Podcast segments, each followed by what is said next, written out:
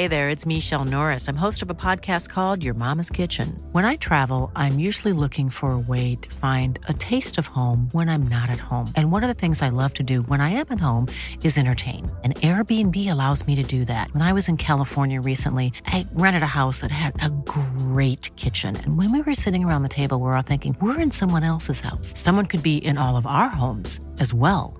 If you have a home, but you're not always at home, you have an Airbnb. Your home might be worth more than you think. Find out how much at airbnb.com/slash host. Even when we're on a budget, we still deserve nice things. Quince is a place to scoop up stunning high end goods for 50 to 80% less than similar brands. They have buttery soft cashmere sweaters starting at $50, luxurious Italian leather bags, and so much more. Plus, Quince only works with factories that use safe, ethical, and responsible manufacturing. Get the high-end goods you'll love without the high price tag with Quince. Go to quince.com/style for free shipping and 365-day returns. The Square Ball Podcast.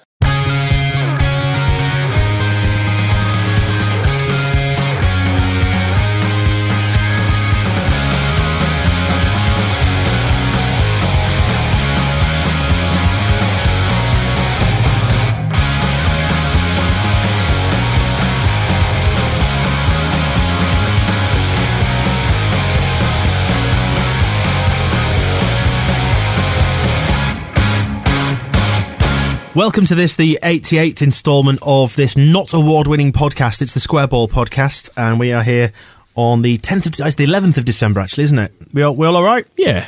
Are you fucking with the format?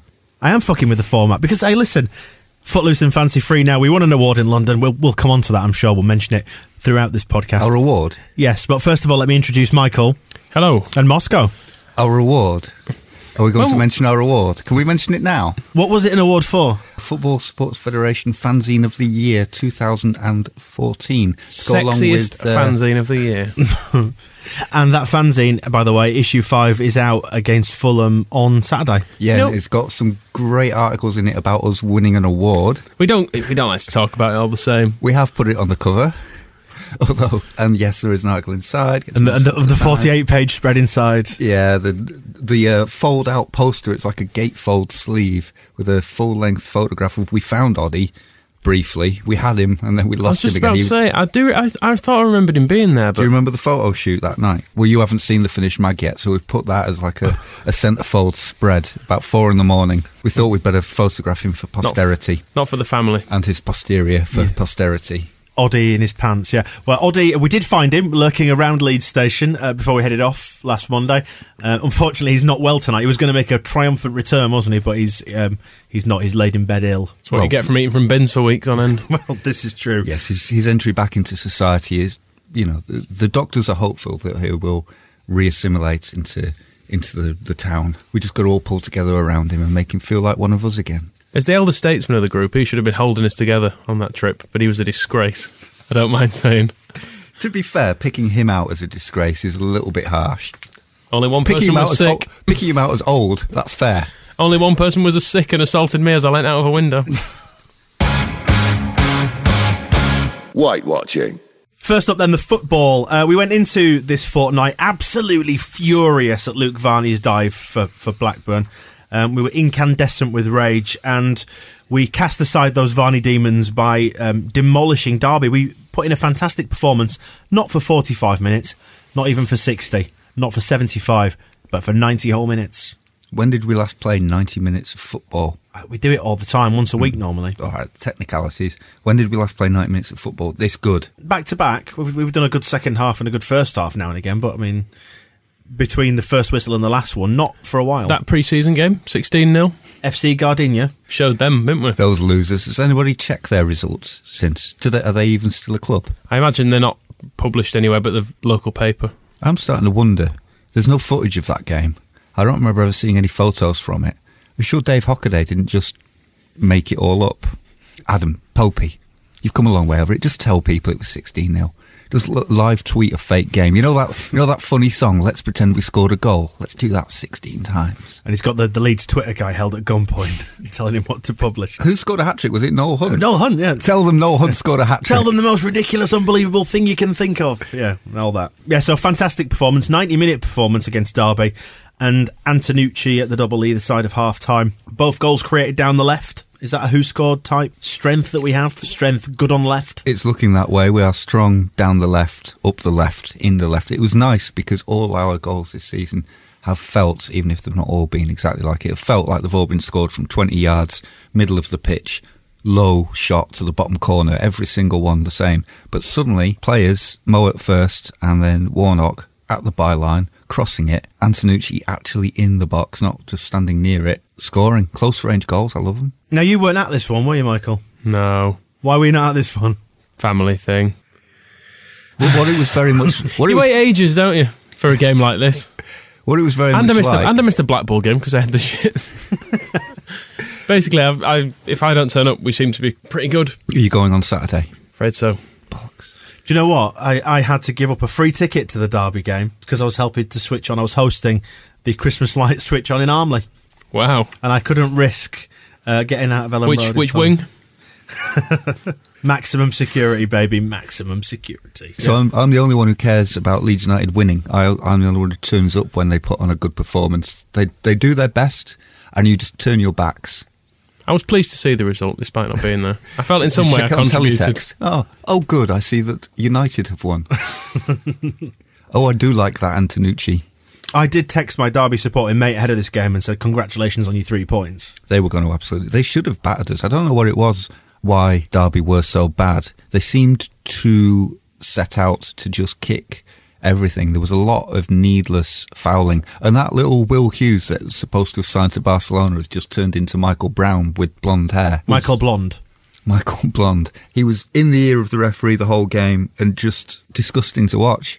This leads into the Ipswich game a bit. I think it worked to our benefit that our midfield are such a bunch of um, soft young pansies. Although I perhaps wouldn't say that to Alex Mowatt's face. He looks he's barrel-like like Maradona. But they didn't get drawn into scrapping with Derby too much because I think if they got drawn into scrapping, they would lose. So they just sort of settled for, um, in Adryan's case, diving. I was Well, say, you can we even call it a You dive? say they're soft, but Adryan took that tackle like a real man. Put me in mind of Vinnie Jones in the, the early 90s. just got up and got on with it. Exactly. He, uh, Dusted himself off. Didn't They- make a fuss. they, Pick, picked up his missing teeth. Yeah.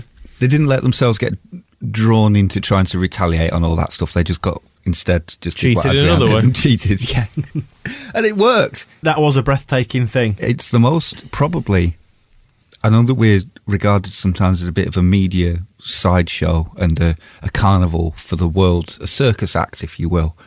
Nothing has had as much coverage as Adryan's dive that we've done probably ever. I, I know that there were Czechoslovakian newspapers reporting on it, websites reporting on it. There was one American like culture blog called Kotka that suddenly you, you know you read it for the latest news about what's happening in America, and suddenly it's like, check out this crazy soccer player. Look what he's doing. He's jumping like a fish. It's like what the?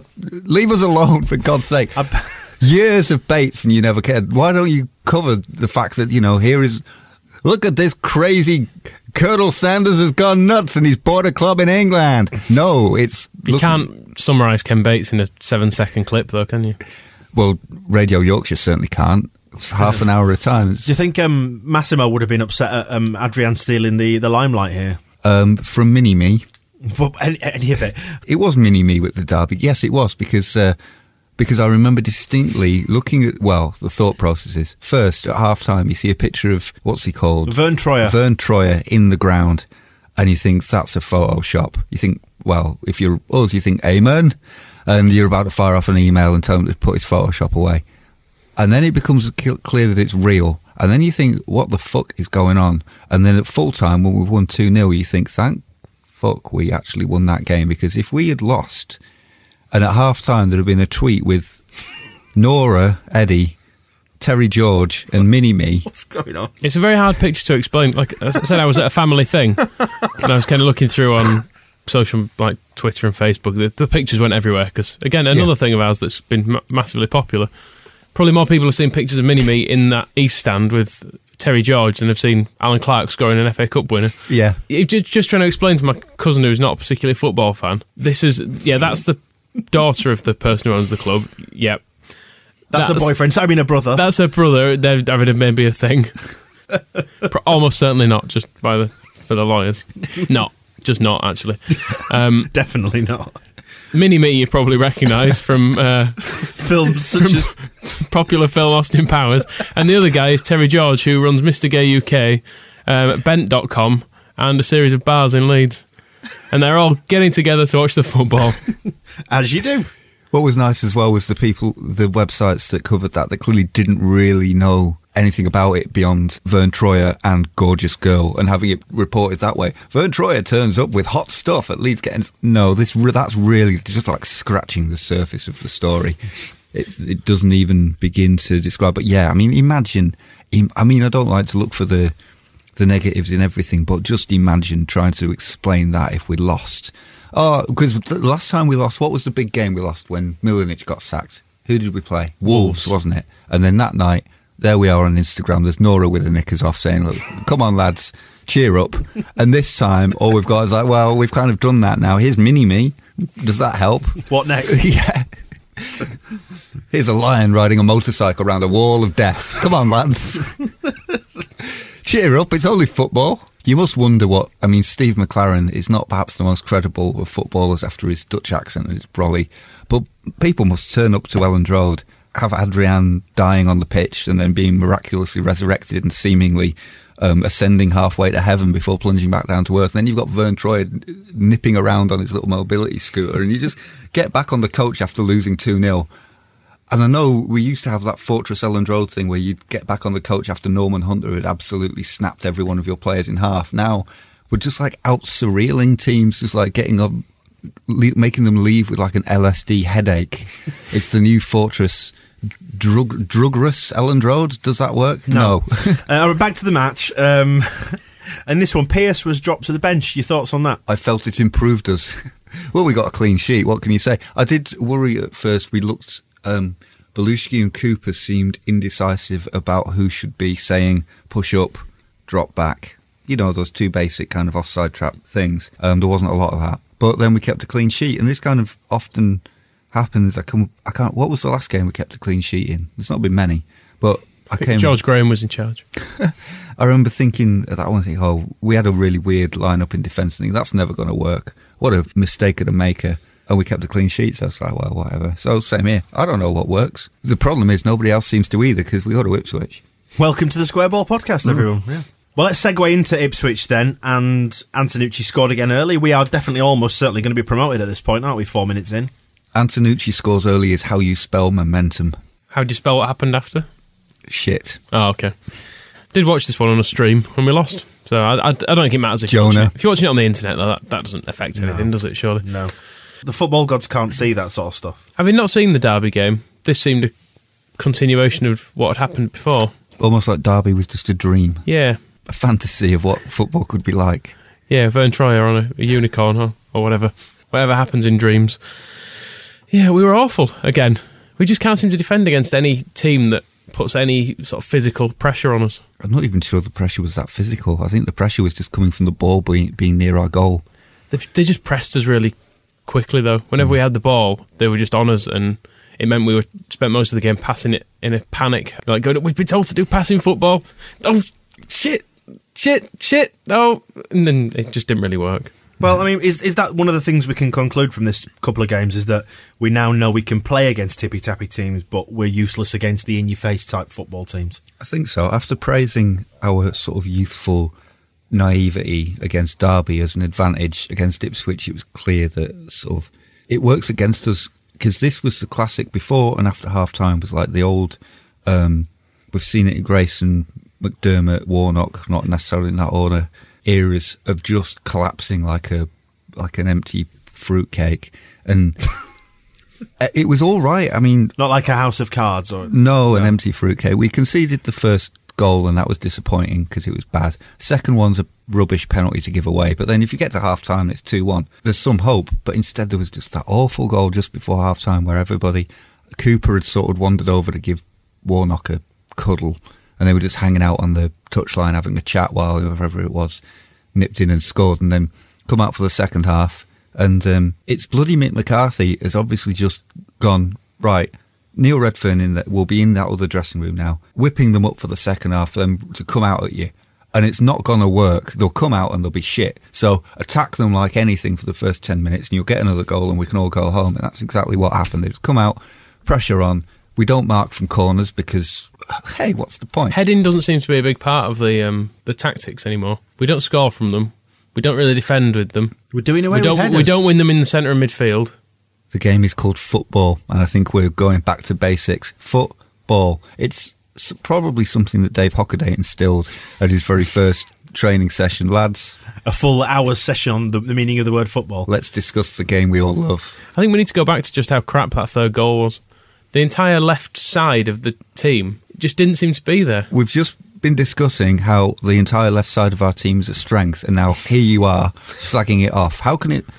You're a hypocrite, Michael. You're a hypocrite, and I won't stand for it anymore. Attacking, attack well down the left, defend poorly down the left. That's what That might be because whoscored.com we're, we're committing too many men forward down the left. To be fair, the goal was again Warnock attacking from left back. I think partly it's a fault of the so. Leave him alone. of the system we have though, because the only width comes from your fullbacks, hmm. which means if you ever are going to attack down the wings, your fullbacks have to go forward, and because we don't have an actual proper defensive midfielder who drops in and fills any gaps, you just end up with two centre backs. Yeah, Pearce returned to the defence for this game. Coincidence?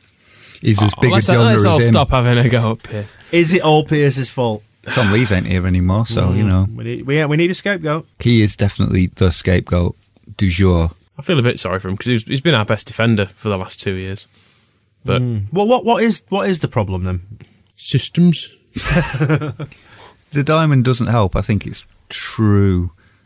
It looked good against Derby, but we are asking a lot of Warnock and Byram, and there are times when it does seem the two wide players of the diamond are basically stood right next to Warnock and Byram, and you think we're back to uh, four wingers, the old, the good old days of having four wingers but no actual fullbacks, and that's asking a lot of Bellusci and Pearce. We stick very, very rigidly to it as well. It's n- it's not like we ever start a game, realise it's not going well, and then it switches and Adryan pulls out Hmm. and goes left, and Doukara maybe moves to the right, and we go with one up front. We just keep playing it until we have, the game finishes and we've lost. So is it a case then that teams like you like Derby tried to come and play out and play their game against us, um, and we managed to out football them, but then Ipswich, for example, have said right, well we'll stop them playing because they're playing in this formation. Then we'll assert our game. stop Byram and Warnock and hurt Adryan, and you kind of got us done, really. But um, we can't pass on without commenting on uh, Rudy Austin's contribution because I think that shot in the second half that went out for, For the throwing. throw-in, um, some people might criticise a player for that. However, I want to take time out and say, Rudy Austin, thank you for lightening lightening the mood in the second half because even before that ball had hit the touchline, basically as soon as he it had left his foot, I was in gales of laughter. Just one at the, the fact he'd even tried to shoot from there. Two at how far it was going wide as soon as it left his foot, and then And you knew. and then three. The fact that it did then just bounce out for a If throw there, if there hadn't been advertising boards, I imagine there was fields beyond there. It may have ended up behind him eventually. Just kept going. because it kept it was it was definitely curling away from the goal, wasn't it? It was not. It was not even heading in the And right direction by the end. So it, it- did Well at least alert me to the fact he was on. Because when you watch it on a stream and there's no commentary or anything, you don't really get a particularly good shot of players even coming on and the picture's fuzzy and you know checking your phone or whatever. It's like when stuff's, when stuff's happening, and then it? you think, is that is that Billy Sharp? When did he come on? It was, when did he? Who's he come on for? And then you realise Austin's playing. He's put it out of play. The, it was some of the least effective substitutions I've, I think I've ever seen. To the extent that I, I didn't notice they were playing. Are you suggesting Redfearn out? Absolutely. Very good indeed. Ineffective s- substitutions have done for a lot of Leeds managers. That's one of the first hairs on the palms of your hand are the first signs of madness. Ineffective substitutions are the first sign of fans starting to lose patience. What was that substitution about? Oh, Reddit, he don't know what he's doing. We've never had anyone who could do it though. McDermott used to just bring on Matt Smith was his thing. Put a big man on. Grayson was all right, but You got to say, uh, yeah, um, Warnock used to bring on people so he could get half the bonus money. allegedly. Again, that's not true, is it? it's, it's, it's not proven. It's not true. All this leaves us in 16th position now after 20 games. It's where I want to be. Third of the season is gone basically, and That's we, flown by. Yeah, we're we're in sixteenth position. We are five points off relegation spots. Still worried or not so worried? Moscow, you must be pleased. You predicted we'd finish Twenty second. 22nd. We're, we're well exceeding your expectations. Um, yes, yes. Leeds United playing above expectations in 16th. I think I predicted 15th. Did we finish 15th last year? I think we did. I've forgotten my prediction. I think I finished predicted we'd finish exactly the same position as last year, which I think was 15th. We'll see. You're you're nearly there. I've got a bit of a dive to go. there's time yet. We're all rooting for you. Yeah, exactly. The news. Well, where to start with this one other than this famous sound? We've brought it back and we play the sacking siren um, because Massimo Cellino has been disqualified from being a director of our football club. Did we, did we see this one coming, anyone? Does that constitute a sacking? Well, it doesn't, but we, we've sort of broadened it out, haven't we? To, It's it's like he's been um, invited to leave, isn't it? Yeah. The football league haven't sacked him because they can't, but they have sort of said we'd we'd rather you weren't doing this. do you know what it's like? It's like a, a nightclub bouncer going finish up your to, drinks. Yeah, a, Yeah. A, a nightclub bouncer going up to a guy who's bigger than him and just saying, "Listen, mate, you're gonna have to leave." Not throwing him out, and, you know, cracking his skull on the pavement and stuff. It's like, "Can you leave, mate, please?" I think it's more, there's, there's a group of them, they don't want any bother, but it's like, like look, lads, just finish your drinks and go, we're not going to serve you again. Yeah, but what's the problem? we I had brought a quite- midget with me, what? Don't you know who he is? How do we? I mean, listen, I, I spoke to two Norwegian journalists who came over. They're covering Leeds. We're still quite a big thing out there in Scandinavia. Move on. And Just their- move on. Their big paper, VG, it covers Leeds quite a lot. And I found myself talking to these poor gentlemen for two hours. And you realise that when you try, start trying to explain what's happening at Leeds, that the story just widens and widens until you sound like a gibbering madman. Yeah. How, what's By the how- time you get to Vern Troyer, people generally have switched off. Yeah, I mean, okay, we we knew this was going to happen. How do we now go forward from this? Well, the reason it's happened is because the Football League have eventually managed to get hold of the full judgment, which Johnny Coconuts has had for a while, and they were asking for, and he was going, "No, I don't think so. you should see what it says. If you knew what it said, you you'd know I'm not giving you it." and I think eventually there was some threat that if we didn't, it would be breaching some other rules. Well, So- we are actually Yes. i- being separately investigated Yeah. for breaching those rules, which is nice. So Well, I mean, that'll be interesting if he's disqualified from owning the club, but also charged by the football league. He'll technically not. Would they still have jurisprudence over him? Jurisdiction? uh, I like prudence. Okay. It's more um, careful. Well, the point of this is it's gone before the um, Independent Football Disciplinary Commission, which is an independent body away from the Football Authority. Who's on that? Shaun Harvey. Is it a commission of one? and they are Is it a witch hunt? Basically, can we just retranslate? It's um, the Independent Witch Hunt Commission of Witch Hunts, membership one. Witchfinder General Witch, Harvey. Witchfinder Harvey. Is that what we're saying? Yes, it is. Yeah, uh, and they've been asked to consider whether Mr. Cellino and or Leeds United have breached league regulations relating to the timely disclosure of relevant information. Now, I would like to throw into this one a Hereford bomb, Yes. uh, who have just been suspended from all football activities for doing pretty much this. That's worrying, isn't it? Yeah, that is. I mean, it's good. It'd be nice to have no games over Christmas, though. That's true. Just yeah. relax. It's cold. I mean, it's turned really cold today. It's eh, icy out Everyone's there. always asking for a winter break. And to be fair, when we do play games, we lose. Imagine if last weekend, if you went to Ipswich and you lost us watch 4 1, imagine if the club had been suspended from that game and couldn't play in it. That'd been all right, wouldn't it? Just got pissed. Was It's it probably, what- I think they normally default order 3-0. Three 0 so Better. same difference. Yeah. Yeah. So we may as well really just not bother. Shut it down. I'm going over to Shaun Harvey's side. Shut it down. So listen, he's been disqualified from, from owning and directing the club, but that expires in March, and he says he's going through the uh, the process of the appeals. And from the Leeds United statement, it seems that the Football League have actually told him to just go away for a few months because the club have released a statement saying it's going to destabilise us because he's just going to have to go away for a bit and then come back. Hmm.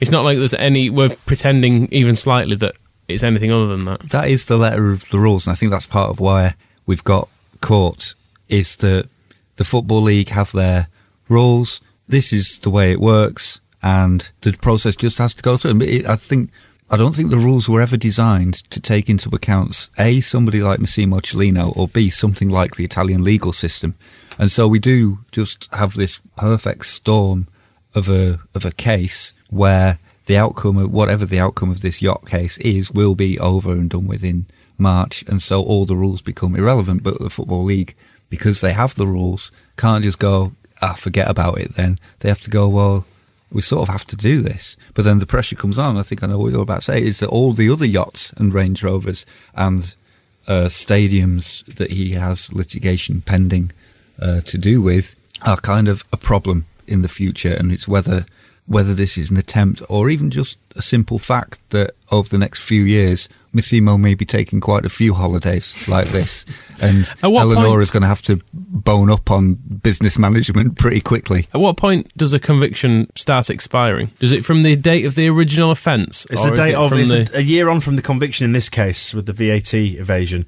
But again, he's up for embezzlement, isn't he? Which carries, I think, probably a longer David Egg's done six months for it. expiry day, a longer expiry day. Well, listen, this this all ties in. Let's move into the um, this uh, in quote marks we'll say investment, which. If you spin back a week, there's been a lot of what I've described as window dressing. There's been a lot of stuff being going on for appearances' sake. Uh, Massimo flies out to Bahrain, speaks to GFH, is photographed giving a handshake to Hisham Alrayes, this wonderful new world of investment where he and GFH get on suddenly. I think it was nice to see Hisham again. I'd missed him. I don't hold who care against him one bit. And then suddenly, this there's this north of twenty million pound investment, which Massimo went on record with Phil Hay and said that he had GFH's money in the bank. And as the information, particularly through the accounts, has trickled out, it appears to be the case that this money isn't in the bank. It's just been written off the next payment that he owes them in the next couple of weeks um, for buying the club. Well, you know, banks banks are confusing. If the balance shows bank Phil Hay, have you met Vern? Phil, Vern, Phil, Phil, Vern. Yeah, This is Terry, by the way. so there's that, and and then it's emerged today in the YEP. Suddenly, Cellino's standing down, and um, this investment, everyone understands, is now on hold. So what's changed between everyone having the board meeting at Elland Road yesterday and the fact that he went out to Bahrain, shook hands on a deal, got photographed, and so on and so forth? This money isn't going into the club. and Cellino also isn't standing down. He has said he will stand down if he has to. So there is still some. There's quite a lot of wiggle room there. It's like, oh, if they make me, I will. If it's for the for the betterment of the club, it's basically said for the betterment of the club. If he has to stand down, he will. But then he also said, I mean, one of the other quotes we have in the notes here is him saying, "I'm very happy because we have fixed the club forever." Forever's a long time, Massimo, and it really lasted. How long did that last? About a day. Yeah, the club's good that- it's good fixed. that- it's good that he's, club's um, not fixed. He's learnt from his past mistakes of making wild promises about buying Elland Road. And Mm. but, I mean, we thought it was good when he said he'd buy Elland Road. I have Now to he say, said the club is fixed forever. I have to say, it strikes me that people have got little patience actually with this whole thing now, and him. And when you compound Bates and then what's happened with GFH, and now we've seen the accounts, that him doing this is not helping him, is not helping anyone. I think I think there's quite a lot of dissatisfaction now with this ever changing story. If you just think about the names you just mentioned, Bates, and then not so long ago, Hisham, as Bates likes to call him, Hisham, never calls him Alvarez, Hisham. If he's, They- if he's lucky enough to not be lump, lumped in with the Arabs. Exactly. These are all people we thought were gone. And then we had not so long ago, we had Bates coming on and basically saying, well, me and Massimo, bottle of wine, radio. Prosecco, which is Italian for champagne, I think. Yeah. So they're all there. So he's back and they're mates. I don't think the hatred of uh, GFH is quite at Bates's level, simply because they they only seem to have stolen from. No, maybe legally I've been advised not to say uh, what I was about to say. Um, we were- we only had the pleasure of their company for a fraction of the time that we enjoyed uh, having Kenneth with us. No matter how big an impact they have made may have made on our hearts and affections in that short time, but we hate them all basically. So, we, but then Massimo goes from basically bringing Ken Bates back, even and you know allowances have to be made. If the court case, this was the best way to settle it. It's like Radio York should do there. Anybody listening to it? No. Bringing Ken Bates back, and then suddenly here he is with a newly rebranded GFH, and here's Hisham Arez shaking his hand. It's like we're going to work together again. It's like we don't actually know. We don't want you to work together with GFH. We want you to fuck GFH off forever.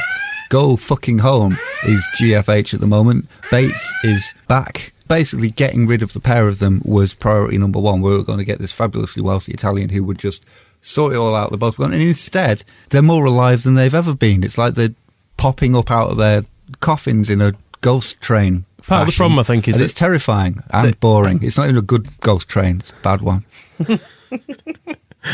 They bo- both Bates and GFH are actually quite bothered about public image. GFH for the sake of still trying to pretend to be a, legi- a legitimate uh, Again, legally, vehicle to put your money in. Well, would you would, would anyone in this room trust GFH with a penny of their money? No. that does not mean they're not a legitimate Okay, banking They're a, option. they're a bank exclusively for idiots. I'll back that. if you're stupid, bank with GFH. Exactly. And Bates cares because for some reason he's sort of bothered about a legacy. he's a massive thing, thing, and he's, he's- a narcissist, isn't and he? he wants to s- still I'm be. glad you've got to the end of Oh, I- Nazi cis. yes, narcissist. I said. So, uh, because Massimo's done a bad deal, he now has to deal with these people, and sometimes that involves pretending he likes them. Whereas I'm sure in reality he doesn't. People who had reservations about Cellino had reservations about Cellino for this very reason: the fact that he's now been banned, and we knew this was going to happen ages ago. And the fact he did such a shit deal that GFH is still hanging around, despite only, only 25%. They seem to have more control than he does. Yeah, this was always the worry from the start. I mean, as mad as he is, and as uh, potentially and historically perhaps dangerous as he might be, and as questionable as his reputation and credentials are, a 100% owned Massimo Cellino Leeds United would be fine. I'd take that if he could just get rid of the ghosts. Um, I'd give him every chance in the world. But the problem was you could see the way it was going when he was coming in that that's not what he was doing. It's a bit like when GFH took over, and the first thing they said was, "Well, we'll be keeping Ken and Shaun." With us uh, to advise us, and we're going to make Ken president. And but honestly, it's a takeover, and there's a lot of feeling at the time that this is not a takeover. This is just a take most over, and It's a fa- it's a fake over. a fake over. And we've got that again, which is it's not done what everybody wanted it to do, which is just draw a line. Um, There's no so clean. start There is again. no clean slate. Still, is there? Still. No, that's what we need. Is we just need, as we discussed earlier, just to shut the whole thing down. It's, it's becoming an increasingly viable option. If we can't be fixed, although Massimo does say we he has fixed. Well, we him and GFH have fixed the club forever. Next time it falls apart, there's a good case for just putting it down. Moscow there, his fist hovering over the big red button. well, all this is against the backdrop of, a, of an ever worsening financial situation. And of course, we expected these accounts to be bad because we knew that GFH had destroyed the club, basically. The next set of accounts, though, will show that the club's been fixed forever. Well, let's Something so. to look forward to. Well, we don't need to delve into all the figures here because I know there's a lot of it on that there internet. So um, just remains to be said that there's a lot of debt piled against the club. Who do we owe it to? Most Twe- of it. Well, over 20 million to GFH That's funny. and 16 What do we owe? it- What do we owe it to them for? They've not said, have they? stuff and that. They've just gone. Yes, yes. Well, they claim it's for money that they put in. Um, But no one, no one. There doesn't seem to be Hmm. any record of the money going in, does there? That seems to be the main issue. Not in the accounts that have been been made public, but it's been Looks a little bit. that, Looks a bit a little bit like the uh, Yorkshire Radio post-it note debt Hmm. that just popped up. in the administration. Yeah. yeah. Debt, debt can do that. You know, we we you do also understand debt. we It's like, also own uh, owe sixteen million to Massimo. If what's if that he, for? That's for buying us, isn't it? We owe him sixteen million pounds for buying us. We do seem to be racking up a lot of debts to people. where are for people just- getting all this money from? How do I get involved in this? And and uh, we the club is now responsible for paying the remaining because the purchase price for the club was about thirty five million. Hmm. So we've had fifteen or sixteen million coming from Massimo. That's the first bit of it. There's still twenty million to be paid. That's now on the club, not on Eleonora Sport, which may or may not be a typical thing to do, but it's one thing to be aware of that the club owes GFH, not Massimo. How can you put all this money on the club when the club doesn't have any money? You can just say that it's going to have that money later when the bills come due. Can I we'll do be in the Premier League. Could I could I borrow a million pounds and say, look, I'm good for it. when This is gonna this is gonna be fine. well, you can't because no bank in its right mind would give you or Leeds United a million pounds. However, if you own the club and are essentially loaning it a million pounds of your money, you can be a little bit more confident about how you might be able to get it back. I think that is sort of how it works. Certainly, it's why GFH haven't gone anywhere because they've got 20 million quid owing, so they're not going to they're not going to get out of it in time. So as soon as we do get 20 million quid, it, there will be The term uh, owing is um, Uh, it's debatable. loose, loose isn't I it? wouldn't I wouldn't say we owe them a, a penny. One thing of note of this board meeting that happened yesterday in Leeds, where they discussed whatever it was they discussed, and didn't settle the things they were going to settle. Yes, and Massimo standing down. Uh, in in a great piece of comedy timing by David Haigh, um, served the two Patels, Janesh and Salim Patel, with High Court writs as they entered uh, Elland Road. That was done by a private detective. Da, da, da. And with it being David Haigh, I can only imagine that private detective was wearing a trilby hat, was wearing a long trench coat, and did serve the papers with the words, How do you like them apples? I was picturing uh, Magnum What, personally. a- an ice cream. no, Magnum Magnum oh, PI, okay, right. Hawaiian shirt, Yes. tash. I prefer my version. Here, here's your writ, Janesh. How do you like them apples? And uh, because I don't want to leave a bad impression, I bought everybody some ice creams, and also well, there's a there's a few drinks and nibbles over on the side. So we, we can discuss this like gentlemen. David, David's very annoyed over there. You know, he's really having a very tough time. He's sent a personal message uh, through me that he'd really, really awfully He's like it. restricted to 14 hours of internet access a day. Yes, he'd really like it awfully much if you could just let him out. Um, and perhaps these writs then would would uh, we'd just forget all that silly stuff. Have you? If you look on the back of the writ, there's the um, there's actually the, the name and address of the um, the the policeman at, who are keeping him there, and he wants to just send them send them some gifts to their family because they've done such a lovely job of incarcerating him. He's very grateful. we put a lottery ticket in every envelope as well because we're all we're all we could all get lucky. Share the winnings if you win, eh, lads? Um, anywho, the, all this appears to be putting everything else at the club on hold. It's still over. What else is there? Well, we don't have an ass man yet. We don't have an assistant manager. It's been thought- fixed. What was Stop Eleonora? about. What was Eleonora for if it wasn't for ass? Can't she step up? I was going to say she's not a man. Um, we don't have an ass man. Eduardo, get those trunks on. If there was some way we could combine Nora and Eduardo into one genetic entity, perhaps I think they might be. Perhaps they could work on it together. We might have to wait a while. No, let's not. Um, Put that negligee on, Eduardo. yeah, we probably need an assistant manager. I think Ipswich showed we probably need an assistant manager. We need somebody to sort of just say the Redders. I'm not sure Billy Sharp's the right answer here. Neil, I'm just going to make a note. Defending corners. We'll do that this week. Um, he needs that kind of help. Oh, speaking of Ipswich as well, Noel Hunt scored on his debut within seconds. Isn't it just sod's law? A very Leeds United thing to do. 22 goalless months for Leeds United. Steps onto the pitch for Ipswich, scores within seconds. Good goal as well. He'll be uh, league top scorer. Is as Ipswich get promoted and probably have a successful season in the Premier League next season with his brother. I was thinking this about the Ipswich game. If you took the entire Ipswich squad, coaching staff, put them at Elland Road, where do you think we'd be in the league? Fifteenth. Exactly. How do you explain it? You can't. It's not. I, I couldn't explain. I, I how do you, you don't know where to hmm. start? Do you know when we met Mick McCarthy and we said to him, Do you ever fancy the Leeds job? And he sort of said, Yeah, he'd love to manage Leeds, but wouldn't ever in a million years. This is why McCarthy is a canny character and he knows that if he came to Leeds United, he'd end up like Hockaday. His reputation in tatters. it Ro- would be Hockaday didn't have a reputation to be in tatters. True. All right, McDermott. McDermott now having to work his way. Scouting job at Arsenal. We're not going to let you manage anything because we've seen what happened at Leeds. Scouting? Look, look See the place he fucking bought? Oh come on, they won't. They were awful players. No, he, go, he gave his wish list out and he got tenth choice on every every list, didn't he? Why were they on any list? Luke Murphy's first on my list. Uh, speaking of the Hawk, he, he's desperately uh, wanting a return to the game, isn't he? I thought he was back in the game. What more does he want than Swindon Supermarine? Well, maybe, I mean, I I know it's going to be hard to suppress, uh, surpass, sorry, Swindon Supermarine with such a Titanic name. Um, I don't know. Boom, boom. Yes, he, he's he's looking to get back in because he's he's going to get right back on the horse, basically, isn't he, and get going again. I love. Uh, I mean, I kind of miss him. Redders is all right, but he's not on this level. There's no comedy value in Redders, is there? When he said, I, Because you want him to succeed. I now have a mountain of experience behind me. Didn't he have a, Didn't he bring that mountain when he arrived? That was pre-season Oh, in Italy, I think. Forty Life is full of what ifs. Some awesome, like what if AI could fold your laundry? And some, well, less awesome, like what if you have unexpected medical costs? United Healthcare can help get you covered with Health Protector Guard fixed indemnity insurance plans. They supplement your primary plan to help you manage out of pocket costs. No deductibles, no enrollment periods, and especially no more what ifs. Visit uh1.com to find the Health Protector Guard plan for you.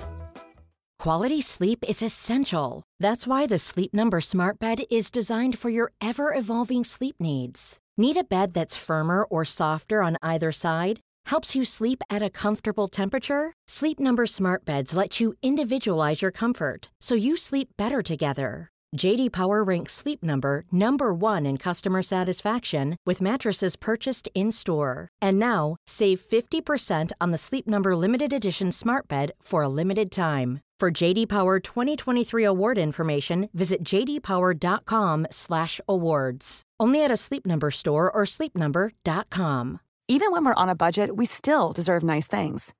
Quince is a place to scoop up stunning high-end goods for 50 to 80% less than similar brands. They have buttery soft cashmere sweaters starting at $50, luxurious Italian leather bags, and so much more. Plus, Quince only works with factories that use safe, ethical, and responsible manufacturing. Get the high-end goods you'll love without the high price tag with Quince. Go to quince.com slash style for free shipping and 365-day returns. Years, man and boy. How is he? Do you how is- notice as well the phrasing of it? The mountain's behind him because he's climbed the mountain. Yeah, he's, he's So now he's on the, over the top. He's on the downward slope. Imagine. So for the last few weeks, I've been starting to network strongly. What does that even mean? Has he just been phoning up? It means he's- Hi, is that Harry Redknapp? Yeah, uh, Dave Hockaday. No, uh, Dave- no, it means he's been to Knutsford Services and got some business cards printed off, hasn't he, at one of those machines, and he's handing them out. Um, we'll get a joint one, Junior. We'll get a joint one.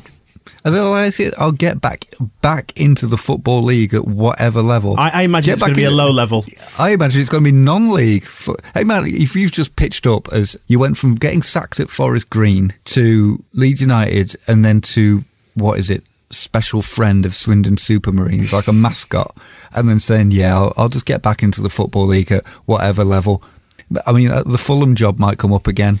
I think Ipswich, Mick McCarthy. I think he's ready for a break. I might just take over there. The Copcat's back. He is, yes.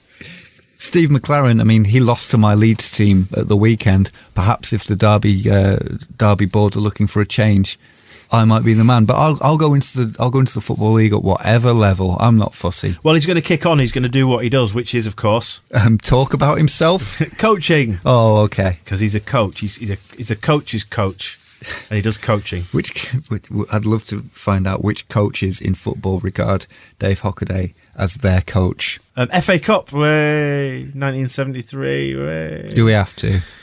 Never going to hear the end of it. Well- Sun- Sunderland away. My Do you know? By the way, do you know how cold it is in Sunderland? It's right by the sea. It's Hmm. very cold in January. yeah, it's not going to be good for Tavares, is it? Or any of the others. Hey, what is this place? I don't know. It's one of those. It's not. It's a difficult draw to get excited about because they're a Premier League team, so could well beat us. But also, we don't really want to lose to Sunderland. Like Sunderland hmm. feel like a team we should beat, but then they also are better than us. But then they're also shit.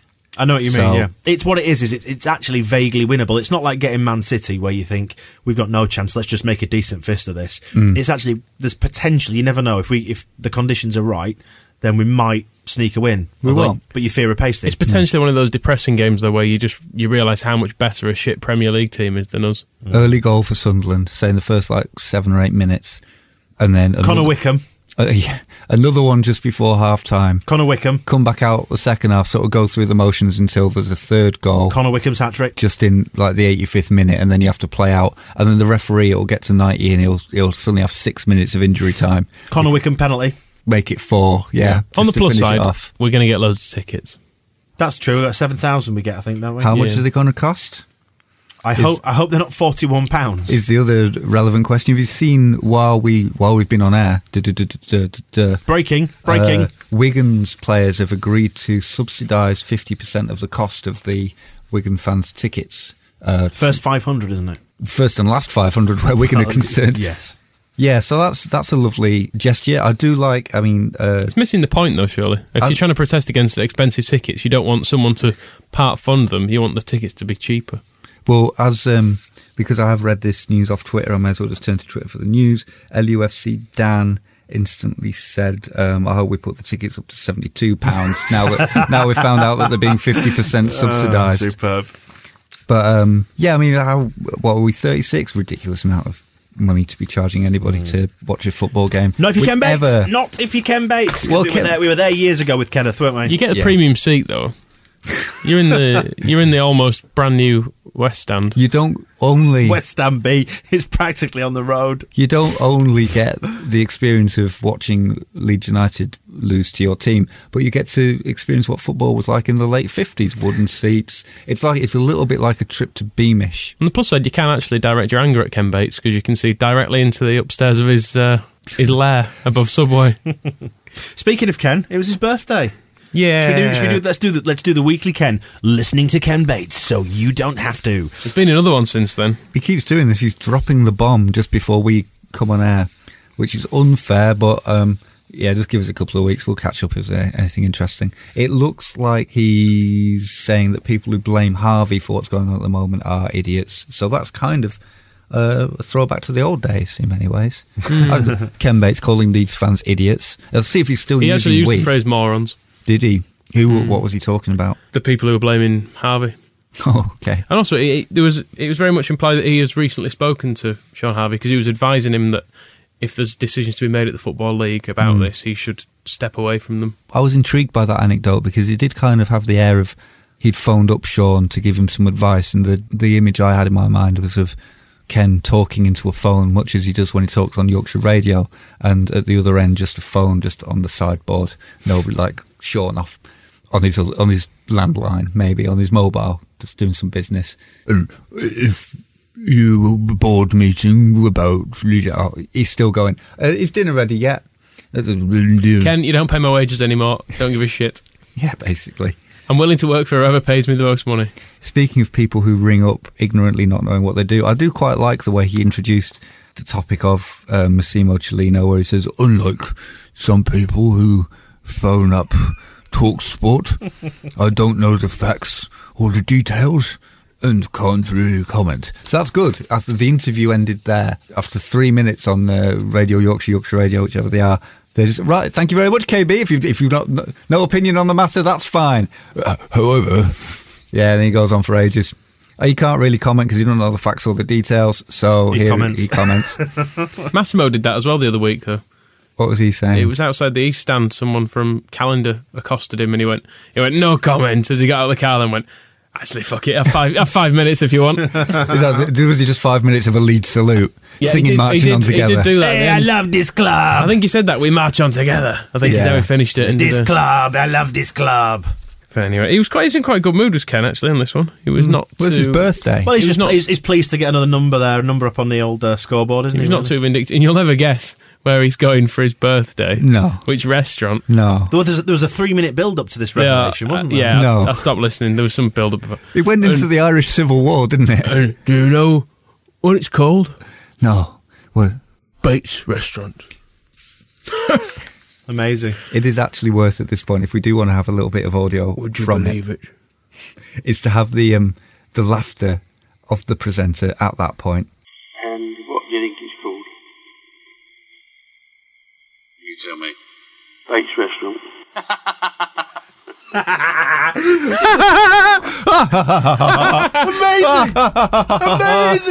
Oh, I nearly crashed the car when I heard that. it was so funny Hilarious. But, Um, no, but I don't think you've got it. because that's his name. Bates. Oh, Bates yeah. restaurant. I get it now. I get, I get it now. KB. You're listening to Radio Yorkshire. don't don't commit suicide. Um, in amongst the other stuff he's mentioned in this one, um, apparently it's the Yorkshire Consortium's fault for us not owning Elland Road and Thorpe Arch. He had no time to buy it back. No no grudges being born there. No, um, he likes George Osborne, which is a shame. It's Not a about- surprise. And It was- it was- a valuable life lesson, Michael. A, valu- a very valuable life lesson. Yeah, um, he says about, of George Osborne because he blames the going into uh, previous grievances, blames the Labour government uh, course in he power does, from yeah. from 1997, obviously um, for spending too much, um, because that bill gets passed on to future generations. So he's basically saying, don't spend future income. Who just Correct. Well, out of interest about bills being passed on to future generations, weren't we nearly wound up the other week because of a bill from a, a past owner that hadn't been paid? Yeah, Yeah, do you know whose fault that was? The Arabs. Arabs. Yeah. Uh, also, in the accounts, it was um, turned out that Cellino had had to repay a loan of one and a half million pounds borrowed from Enterprise Insurance. Hang on. borrowed by the Arabs, probably. Isn't it the case that sponsors normally give you money, That always amused me about that debt. not not the other way around? Yeah. The, uh, it's also worth pointing out that he uh, he he's, he refuses the idea of getting back um, involved with Leeds United. Uh, he, he has. Oh no! I have no wish to return to Leeds United. That makes millions of us. He apparently spent eight years, 55 hours a week, bloody hard work. I mean, work like that could kill some people. Wasn't, he, not, Oh. wasn't he normally drunk? Eventually. afternoon? No. Uh, what is ninety days a year that he's allowed in the country? Yeah, he yeah. said that his uh, his consortium, he described them as, said put uh, 30 million into it and lost it all. Which, I mean, uh, surely it wasn't the narrative a while ago that he was the best businessman ever, and uh, and yet he put 30 million pounds into Leeds and lost it all. But in return, we have a Premiership ground that's very similar to the ground we had before all this, um, and have cleared out all the Ridsdale debts. Because I mean, really, if that Ridsdale debt was hanging around the club, if you know, that might be dragging our finances down. You've got to look at the great business practices he used to get rid of the debt as well. Losing 30 million. Well, just putting us into administration. that sorted it out, didn't it? That sorted it right out, didn't Yeah. it? Anyway, um, he, he's not into the BBC Sports Personality of the Year, possibly down to his political leanings. Well, yeah, he's, well, his exact words on this are bugger the BBC. Um, and he, he actually, he almost loses it because the, uh, the presenter, we still haven't worked out his name because I think he's too ashamed to, to tell anybody, starts off by saying, uh, and there's the annual, uh, uh, sports personality of the year organised by that uh, that other institution, the uh, broadcasters, and uh, you hear Bates suddenly still going, "He's talking about the bloody BBC. He's talking about the, that's the BBC On my And he- commercial station. and he can barely he can barely contain himself until uh, until eventually this guy asks him. He says, "So we've." We've decided that instead of uh, the BBC sports personality, the BBC, the BBC, we'll have our own per- sports personality. That's a good idea, isn't it, Kenny? Bugger the BBC. Radio Okay. Yorkshire Sports Personality there. Ceremony will be held in Monte Carlo. We're giving away a free ticket. You can pay for your own travel because it's more flexible. He bigs up the competition to win a, a seat in his box at a Leeds United game, which you told me earlier that you I didn't win. You didn't I win. entered. Um, Did you two enter? No. I s- I'm encouraging you all to enter because I because wasn't going to waste a pound on that. Ah, but eventually we'll win. the point at which I Not many people are listening to this. The problem is, you do realise that if you if you go, you can't take a guest. Oh, that's fine. He actually specified. I, I had to come here, so I stopped listening to it. an Um, opportunity but, to make new friends. But pr- yes, he was saying that there's about eight people go every time, and it's an opportunity to meet other Leeds United fans, and that's oh, if only there was a stadium that served that purpose. and that is why, and that is why, uh, if you do win the competition, you will get one ticket, not not two. Because I mean, most of the time it is to win a pair of tickets to whatever, a pair of tickets to this, a pair of Monaco- tickets- Monaco Grand the Prix. Monaco Grand Prix, for example, with no travel. but because Susanna this- never uh, wants to bloody go to anything with him. one one ticket's fine. So uh, ever the heart of generosity. how um, many how many listens this week? Views? 222 when I listened. Marvelous. Yeah, and if uh, so now there is the new one out that I'm sure will be creeping upwards to similar figures. Uh, but don't bother, don't put yourself through it. We will continue to bear this burden until we get sick of it, frankly. Now I don't know if we mentioned this or not, but Is we, this about the award? it's about the award. We won an award. Now listen, seriously, thank you. we seriously won an award. We did we did win an award, and we celebrated uh, very effectively. I thought, but I want to say from the get go, thank you very much if you voted for us, if you listened to our wise advice and voted for us. From all of your devices. it was it's really appreciated. Thank you so much. It so is. On that, we have railed against the idea of the public vote on here, and whenever we go down there and we grab Gareth from the FSF and sort of say the the rules are wrong, um, but this time it was more like yeah, keep these rules because we've worked out how to win, and how we did win is because uh, lots of readers and listeners obviously like the magazine and us enough to say we'll help you win, and you did, and that was what uh, what made it really really good. Because it wasn't so much that we beat uh, United we stand or we beat Stand or anybody else. It was more that you lovely people bother well bother to do it. You didn't have bothered to, to do it. Yeah, that's basically it. Um, which is fairly unbelievable. But so the- the- thanks. yeah. No, One man- Weird, weird people. One man whose vote sadly didn't count, Oh yeah. but we were told about him voted 500 times. from the- he voted 500 consecutive times just going vote back, vote back, from vote the, back. from the same IP address. Next time, just for us and not if for you- anything else. If you're listening um, and it was you, get in touch. We'll give you some advice about proxy servers next time. if you want to spend your time doing it, Yeah. all for it, We'd rather it counted. all for it. But you might as well you might as well use your time wisely. Get yourself set up with some proxy servers. but listen, it was it was a day that started off on quite a downer, actually, wasn't it? Because we got the news of Massimo's disqualification. I thought you meant because Eamon came to my office. well, yeah, th- that poor Irish boy flew over first thing in the morning, didn't he? Yeah, that was a joyful start to the day.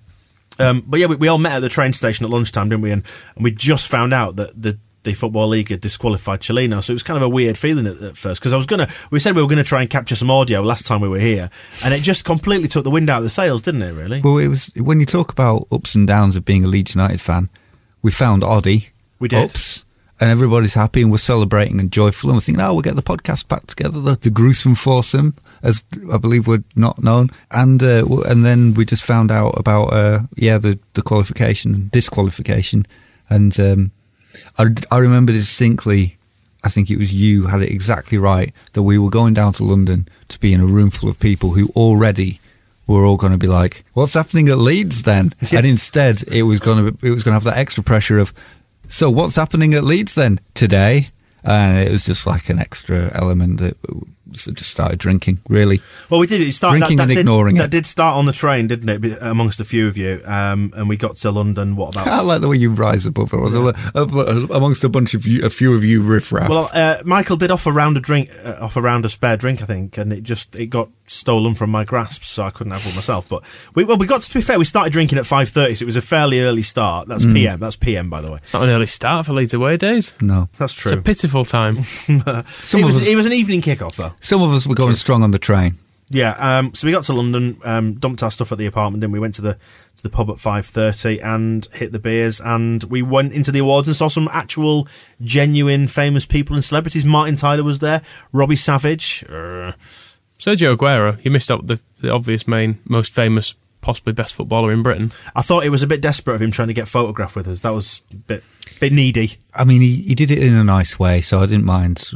I didn't mind signing that autograph for him, and but I'm pretty confident it won't be on eBay. And it was nice to get. We got fr- we got a free beer when we arrived, didn't we? Just one free beer when we got there. Very posh hotel. Um, by the way, a little fact for you: the hotel we were in, the Renaissance Hotel at St Pancras, is the location that the video to the Spice Girls "Wannabe" was filmed. Why didn't we know that at Was the it? time? Those stairs? We could have. stairs. We could have recreated it. Wait, I know. I discovered this afterwards, but yes, I think he's had a facelift since then. It looked, made it look like a dingy talk- office block or You something. talked about Geri Halliwell. It was. It was. It was owned by British Rail. It was used as rail offices, but um, it was made safe at some point. I think in the nineties, and they filmed there in in the mid to late nineties for Wannabe. So there you go. I'll tell you what I want. What I really, really want.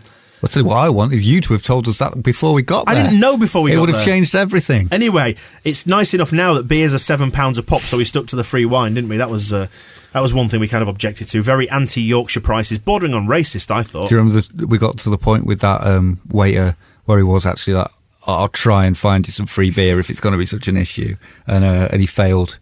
But um, we ended up tipping him quite ridiculously because after we'd won, I think we all got quite directly large. so after trying and failing to get us any beer that probably would have cost seven pound, I don't know if, what that would have cost the, the lot of us, but he did get away with like a twenty pound tip. That we, hey, thanks for trying. Here, have this. Yeah. Anyway, it was free wine, so we made the most of that, and um, we were on a table of eight, weren't we? Seven of us were Leeds fans. There was one poor Ipswich fan who was there on his own. The man from the real FA Cup. lovely fellow actually. Um, even if his opening question was kind of like so what's going on at leeds then? But we talked him talked him through it and uh, no he's a good uh, good chap. He seemed he did sort of go away after we after we won and became increasingly obnoxious. I noticed that he kind of like finished his food and went and then came back at the end to sort of congratulate us again as like okay yeah Sorry, probably a wise sorry, move Damon. Well, we were we were the sixth award out of eleven, and there were breaks in between, weren't there? For the I various. didn't know. I didn't notice there were any after hours. no, we- I'll be again, honest. I completely stopped watching after that. It kind of goes back to the point of being obnoxious and Yeah. just chatting away and getting on Twitter and stuff. But we were sixth out of eleven. I was quite drunk when that award was announced. Mm. Stayed on your feet though, didn't you? Not like Well, Adrian yeah. over there. Well, yeah, so I'm flip flopping around at the back of the stage. It wasn't Video footage exists. It wasn't the booze. It was there's like a gutter at the back where you wouldn't you would expect any normal stage just to run to the curtain at the back and there to be a join. Instead, there's just a like a foot deep gutter filled with hot lights um, that I I ended up in. Tried to drag uh, illus- famous illustrator Joe Gamble down with me, also famous author John Howe. Um, were both kind of struggling. I remember the way I remember it was that I was scrabbling around on the floor in this gutter, grabbing at people's ankles, trying to get up, thinking. Shit, I'm ruining it. This is, and thinking that like you would this all, this is my moment. yeah, This that you would all moment. kind of walk off having received the award and made a speech, and I would still be just like doing the the worm, like trying to drag myself back on stage. Um, covered in hot, hot melting lights. so there was like a, there was a several degrees to panic. One, I don't want to miss this. Two, I don't want anybody to see, so I don't want anybody to go. And me, but then we watch it on the video. I'm only down for like a second or so, and then I'm back up again. It's which I think as well. is- The angle is very kind to you because you don't we don't you don't see the fall at all. You just Hmm. one second you're there. The next, if you if you weren't watching out for you disappearing, I don't think you'd notice. no. It's like the video of people throwing a ball around, then a bear walks across the screen, and you're not going to notice the bear. It's a bit like that. What you do also notice on that video though are the boos um, that ring around the room when we when it was announced that we'd won, which I didn't notice when we were there. I didn't either. No, I, I- I was profoundly drunk. It was brilliant, though, wasn't it? United we stand to take 13 people, Hmm. so Yeah, I came. Uh, didn't win though, did they? they came and spoke to us actually, and they were quite nice, really. Quite gracious about it. Yeah, well, he was trying to uh, persuade us. He was like trying to rebrand Alan Smith because, again, you're good with names. What's the chap's name from Andy Mitten. Andy Mitten. it wasn't. It was Rob, I think, who we spoke to. Oh, okay. Well, whoever it was also writes for 442 and has apparently done a big interview with Alan Smith, in which he uh, comes across as a lovely guy and talks about how leaving Leeds, and it sounded like it's the same old story, like Peter Lorimer held a gun to my head and marched me into a taxi and had to do it for the good of Leeds, etc., etc. The stuff about Peter Lorimer and guns is entirely. If if 442's lawyers don't let that in, I can guarantee that um, what's his face from United We Stand definitely said that happened um, and was prepared to go to court and argue that it happened. He said it was a broken whiskey bottle to me. Hey, we didn't break the trophy. Speaking of broken glass things, um, that that's always a good a good thing. I think the FSF have learned from my mishap in the first year, and they have given out metal trophies from good solid metal, good, yeah, uh, yeah. which we still have. A couple of scuffs. yeah, I think it adds to the charm that we have managed to chip it and stuff it. Yeah, I kind of wandered around with it for a couple of days because one for the, in the first place, there wasn't really room for it in my bag, and second, I just kind of got to like the feel of it in my hand. It's a big, it's got a plinth, and then there's a there's like a circle set on the plinth with the FSF logo player inside, so it is nice to hold. It's good just- to grip. It's got yeah, nice, you can just swing Good- it by get your a side. good purchase on it. I think we all had to go it on the on the night. We we certainly didn't uh, have anywhere to put it as we paraded it around North London in the rain, singing songs. I think I, I may have. I passed uh, Martin Tyler in the corridor on the way through from being interviewed for the FSF. I may have high fived him because uh, he was going to get interviewed after me. He, he, it was his second award as well, and our second award. So I think we, we exchanged words on that, and I may have got a high five from Martin Tyler. I'm sure he recognised you. Well, yeah. Oh, these guys. All right, Dan.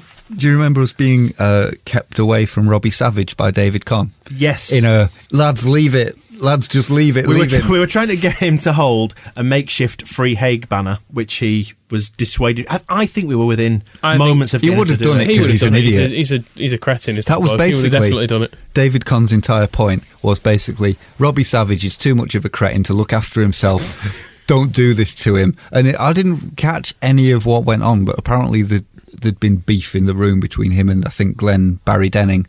And we didn't weren't aware of that, and instead we just had David Conn like basically saying, "Look, lads, Robbie's suffered enough tonight. Leave him alone." And I remember thinking, like, It's just banner.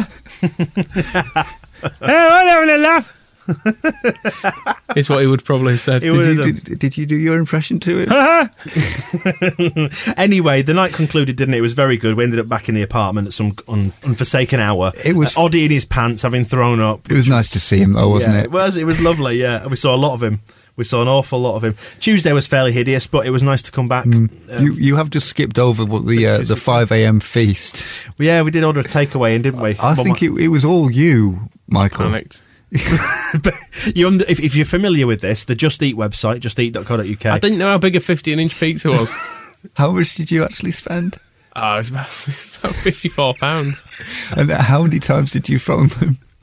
A Few. I was hungry. It was taking ages. We were basically It was yeah. It was my. You were blaming me then for it not arriving. They didn't have an oven big enough, did they? And then I had to go home the next day with grease all over my jumper because I carried these pizzas upstairs. or made what felt like a mild order from Just Eat, then phoned them up, giving them dogs abuse on the regular, like every five minutes for it not Where's our served, food? because they clearly didn't have enough kitchen space to cook it all. And then when it arrived, barely being able to make a dent in it because we'd ordered a stupid amount of food. that was all down to you. Um, you made the night for voting for us. Yeah, so, you idiots. Yeah, thank you so much. Thanks for that. now. We uh, we really appreciate it. Um, same time next year. We'll win it again. If we get nominated. Which nominated, pester more next year because everyone else will be up in the game now. I mean, United We Stand didn't go go down there with thirteen to lose, did they? They did, but that's not why they went. Coming up. Big story coming up then. Return of the Mac. Here it is. Return of the Mac. Oh my of the God. world. Yeah. Uh, Mac is back. Ross McCormack on Saturday. Uh, 13th of December. They are one point behind us. They're 18th, a couple of places below us in the table. Mixed bag of form. Uh, we haven't faced him in the league for 10 years. It's all about McCormack, isn't it? No, No? No, but people will try and make it all about McCormack, but it's not really. It's just he's just a player. When you say, "Will you applaud him? Will you boo him?" I don't actually have to do either. I don't normally go through the opposition and just go like, "Yep, cheer, boo, boo him, boo him, cheer him."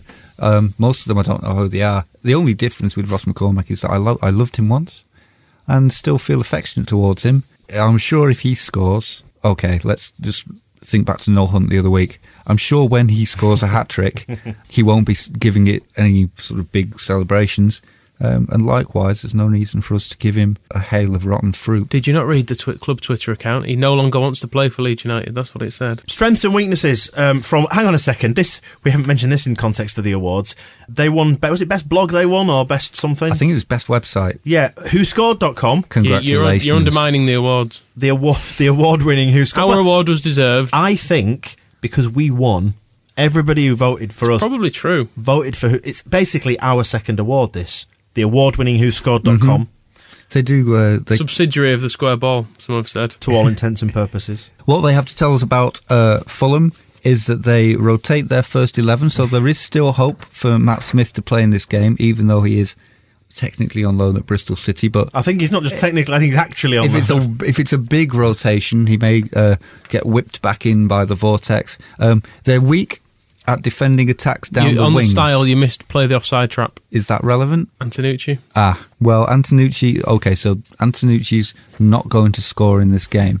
Let's make that clear right now. Um, however, Leeds will score because Fulham are weak at defending against attacks down the wings, and we've just been discussing how great Warnock and Byram are. We don't have any wingers. Warnock and Byram, they don't, you don't have to have wingers to attack down the wings. Wingers are dead. Wingers are dead. I don't want to get all Hockaday on you, but uh, but then if you're going to act like you've never read a coaching manual, what do you expect? You're going to get smacked down in this situation. They're very weak at avoiding fouling in dangerous areas. So that to me says um, that we can basically say this is going to be Tavares' last game of the season. Because if they're weak at avoiding fouling in dangerous areas, they are going to foul him like fuck, and they're probably going to foul him straight into hospital. So wave the unicorn When it says dangerous areas, I think it means on the pitch, not his body.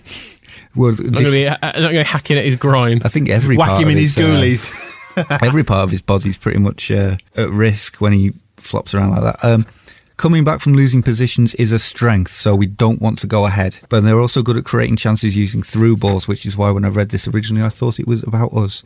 They're also good at finishing scoring chances, so I assume Ross McCormack hasn't been playing. Hey, hey, Yeah. you see? A little bit of uh, Ross bit, bounce. bit of needle there, bit of needle. Are we, are we going to beat them? I have no idea. I really don't know what to make of Fulham. I don't know what to make of Leeds. I think that's the problem. So it's two teams that we don't know what to make of them. Except I'll tell you who's going to be the winner: Ross McCormack. Football. Football will be the winner. Nah, Score, high scoring draw. you reckon? Yeah. Ross McCormack hat trick, Antenucci uh, blank. So it's going to be Doukara. No, he doesn't look like scoring, mate. He doesn't look like scoring, but he does score. And maybe he, uh, when he sees Tavares being stretched off, he'll just feel like he has to do it for Adryan, do it for Adders. Uh, okay, then on to Forest away. We've not done too well against them. Last time we played them last season, we lost both games. It was again just after Christmas we played them. Um, There was the old 10 goal Tuesday against them as well. yeah, so we've not been in great form again. But then again, I mean, they are only tenth at the minute. Um, they're three points outside the playoffs on twenty nine points. We're on Sky as well. What's going to happen if we're on Sky? Do you remember Adam Clayton's debut? That was against away to Nottingham Forest in the blue kit, and he looked terrible. As I had a flashback to it. I don't know why. Maybe it's thoughts of Mirko Antenucci's beard. Strengths, um, humiliating people in blue kits. Is that very strong at that?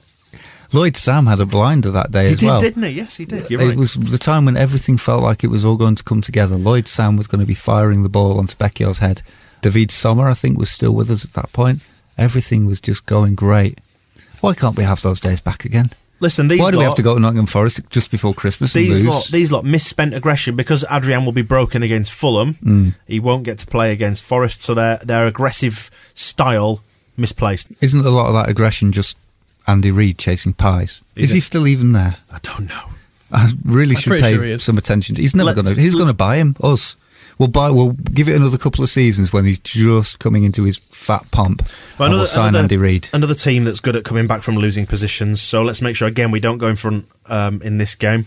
But they're also good at protecting the lead. Ah, I don't really know why, but I don't like Forest. Let's. Fa- I mean, Nottingham as a whole gave us the minor strike, Neil Warnock, Chris Fairclough, but that was via He did Warnock Spurs. from Nottingham. Um, not from Nottingham, but I believe Notts County is where he cut his teeth. Oh, okay. But then Howard Wilkinson also cut his teeth at um, Notts County, and I like. I've always liked Howard's teeth. He has a good smile.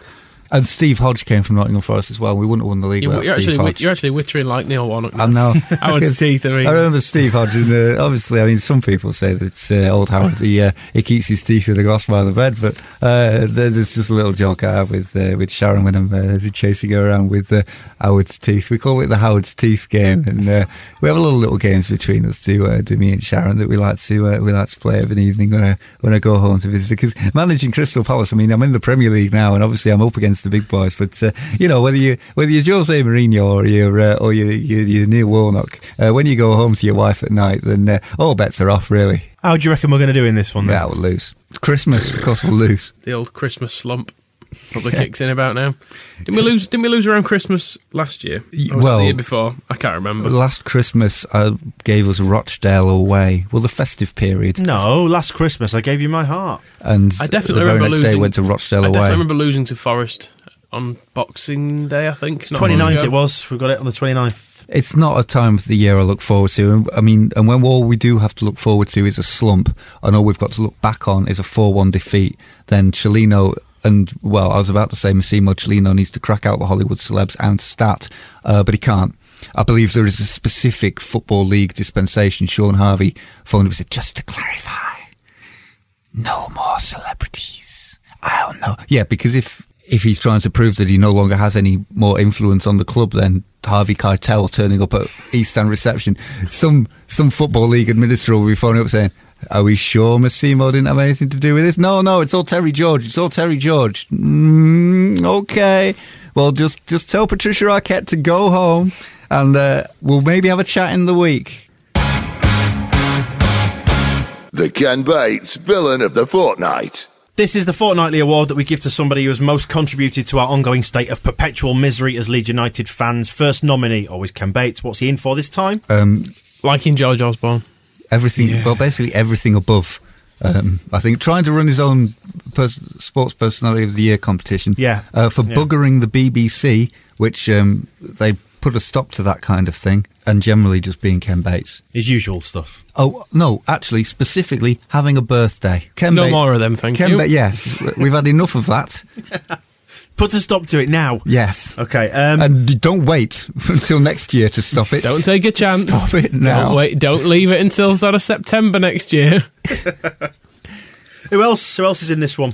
Robbie Savage, do you think, for not holding our free Haigh sign? Well, I mean, or was I that David Conn's thing? We are. We have always been friends with David Conn because any international enemy of Ken Bates, uh, as he was, never an international enemy of Leeds United, is automatically a friend of ours. However, I don't. I don't want to give it to Conn because I think he made me feel like he was a grown up and I was really little. that's why I want to give it to him for making me feel like a tiny child being Wait, told because I was, we were giggling with a sign that we were like, "We'll get to do and he just went, "You silly boys."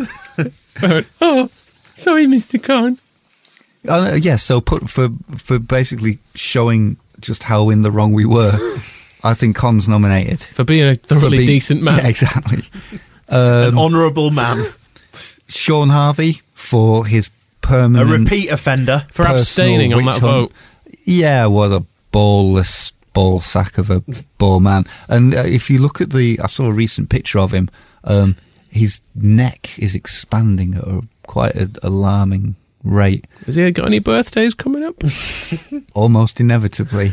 Uh, so Shaun Harvey for, and also the whole corrupt football league for their relentless pursuit of Leeds United and um, our glorious president. Can we nominate Adryan Tavares for his flop and up? No, because it was funny. Okay. We should really. I mean, we should really criticise him because Well, we we've- criticised. We've, criticised him, but do we have to nominate him? That's the question. No, probably not. Okay. He should probably get a three-game ban though, for something stupid like that. Yeah, let's not, let's not say that. I say we just add it onto Varney's ban. Okay. Yeah. I think the world of football will be better off for it. Um, any other nominees you can think of? London, That London. I didn't like it. expensive. Mm-hmm. Drinks were expensive. A taxi was really expensive. Tried to rip Yeah. us off, didn't he? He did. It's only because I refused to pay him the full amount that he. He, he That you didn't rip that we you didn't off. that we did he didn't rip us off. I remember walking to the hotel from our apartment and seeing we went through King's Cross where there were a lot of kind of uh, Prostitutes. prostitutes and also like little you can see these windows into little sort of units and I saw a, a Mirko Antenucci basically sitting next to um, an inflatable palm tree in um, an office. He was an artist. That man Ah, I think it was an art really? college, wasn't it? It's part of St Martin's College, that. Yeah, don't sit next to a studied sculpture there. Right, okay. So you- were we saying all of London or the taxi driver or what? Just, just Um, London? Also, meant to be meant to be like a twenty-four hour city. Yeah, we struggled to find a pub. Although the Nowhere pub, bloody open. the pub we did find at King's Cross was closed due to some sort of police incident, which we hadn't noticed until we got very close, and the police lady told us to go away. Yes, we walked into. What? Rattling the I'd doors. forgotten Can we come that. in with We our, with our heavy metal trophy? We actually walked in. We were halfway in before we And there, realised there the was place a was crawling whole with police. surrounded by police. That that's standard. It was the Euston Flyer. Um, regular away goers will know know about it, and it's always full of police. So it looked kind it looked kind of standard to me. Um, yeah, London on a Monday night isn't a good place. And also special mention for when we were in the pub at St Pancras Station, just over from the, the venue. Well, the first phrases I heard at the bar was, "Yes, he's a he's a big cheese at Google." And uh, yeah, I was like, "What am I doing here? Idiots. What am I doing here?" I think we should probably nominate ourselves for talking Oh. about the award too much. Do you think? Yeah, we have we inflicted misery? rattling on, on this? about This is it. just a backwards way of giving us another award. Ken Bates Villain of the Fortnight Award. We're winning this, aren't we? We're winning this award. I do like winning awards. Congratulations to us for winning the Ken Bates Villain of the Fortnight Award. The winning, double. winning is a habit. Any other business? Finally, then, issue five of the magazine comes out on Saturday against Fulham. Please do buy it if you are down and around Elland Road. Got Otherwise, Tavares on the cover. There's an article about uh, Our awards. we're so sorry. There is there is some other stuff in there to read that's very good. Uh, very John good. Howe's article about uh, taking his daughter. John to Howe was football there at the awards, wasn't it? oh, he? the awards. Yeah, Yeah, it's good came of John down. to come down. He's shared in our glory. true. Uh, yeah, so it's on sale on Saturday against Fulham at Elland Road. Otherwise, you can buy it via thesquareball.net. Um, that's just about it for this one, isn't it?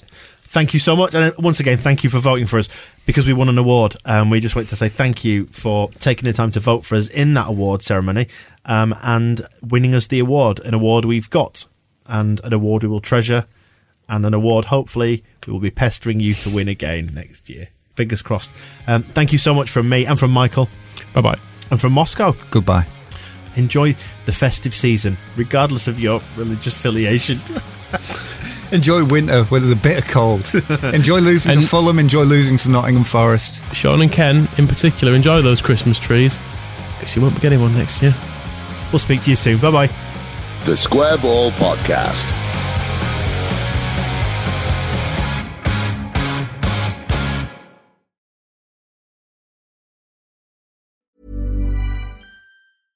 Hey, it's Paige DeSorbo from Giggly Squad. High quality fashion without the price tag. Say hello to Quince. I'm snagging high-end essentials like cozy cashmere sweaters, sleek leather jackets, fine jewelry, and so much more. With Quince being 50 to 80% less than similar brands. And they partner with factories that prioritize safe, ethical, and responsible manufacturing. I love that. Luxury quality within reach. Go to quince.com slash style to get free shipping and 365 day returns on your next order. quince.com slash style.